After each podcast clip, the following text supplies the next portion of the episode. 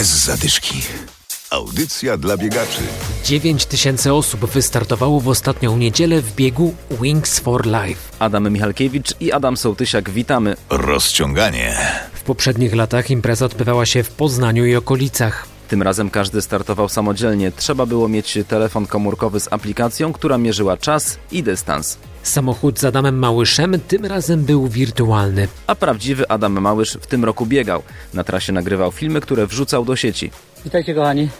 Numerek mi odpadł w czasie biegu, gdyż padał deszcz. Dziękuję Wam serdecznie e, za to, że biegliście z kapitanem Wąsem Wings for Life. Wspaniała edycja, wprawdzie e, tylko z aplikacjami, ale czego się nie robi dla dobra innych i dla pomocy. Życzę Wam wszystkiego dobrego i do zobaczenia w przyszłym roku.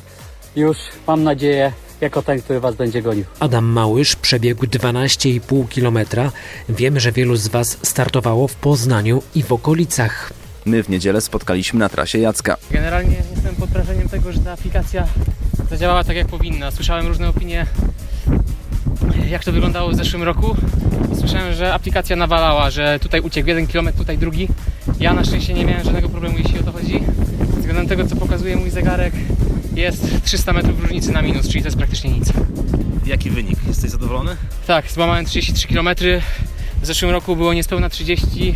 Gratulacje dla wszystkich uczestników. Łączymy się teraz z organizatorem tegorocznego Wings for Life, Wojtkiem Pańczykiem. W Polsce dosłownie bez, bez dwóch, trzech osób y, mieliśmy 9 tysięcy uczestników, którzy zarejestrowali się i wystartowali z y, aplikacją. To jest y, o tysiąc więcej osób niż w biegu flagowym, który miał odbyć się 3 maja w Poznaniu, więc właściwie dzięki aplikacji udało nam się spowodować, że, że, że jeszcze więcej ludzi pobiegło z nami, pomimo tego, że nie mogliśmy się wszyscy razem spotkać w Poznaniu. Kto jest zwycięzcą tego biegu? Zwycięzcą tego biegu y, globalnie jest Brytyjczyk i Rosjanka. No my też mamy swoje silne punkty, no bo Polacy byli czołowymi biegaczami, którzy walczyli właściwie o podium i właściwie do ostatniej chwili o zwycięstwo. Ja sam byłem świadkiem nawet biegnąc w Lesie Kabackim w Warszawie. Byłem świadkiem walki Dominiki Stelmach o zwycięstwo globalne.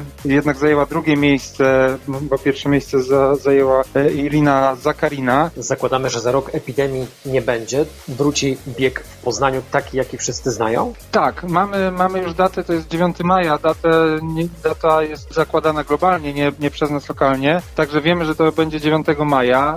Zakładamy, że to będzie Poznań. Oczywiście nie prowadziliśmy jeszcze takich stuprocentowych rozmów y, z Urzędem Miasta, który nas bardzo wspiera w, w tych działaniach związanych z biegiem od samego początku, ale no, jakby umówiliśmy się z, z władzami miasta, że, że to jest projekt, który obie strony chcą rozwijać w Poznaniu, ale też nadal będziemy rozwijać bieg z aplikacją po to, by dać szansę też ludziom, którzy z jakichś powodów nie mogą dotrzeć do Poznania na bieg flagowy lub y, nie zmieszczą się w limicie uczestników. Dziękujemy za rozmowę. Organizator Wings for Life Wojciech Pańczyk. Pierwszy bieg Wings for Life odbył się w 2014 roku. Ten czas naprawdę szybko leci.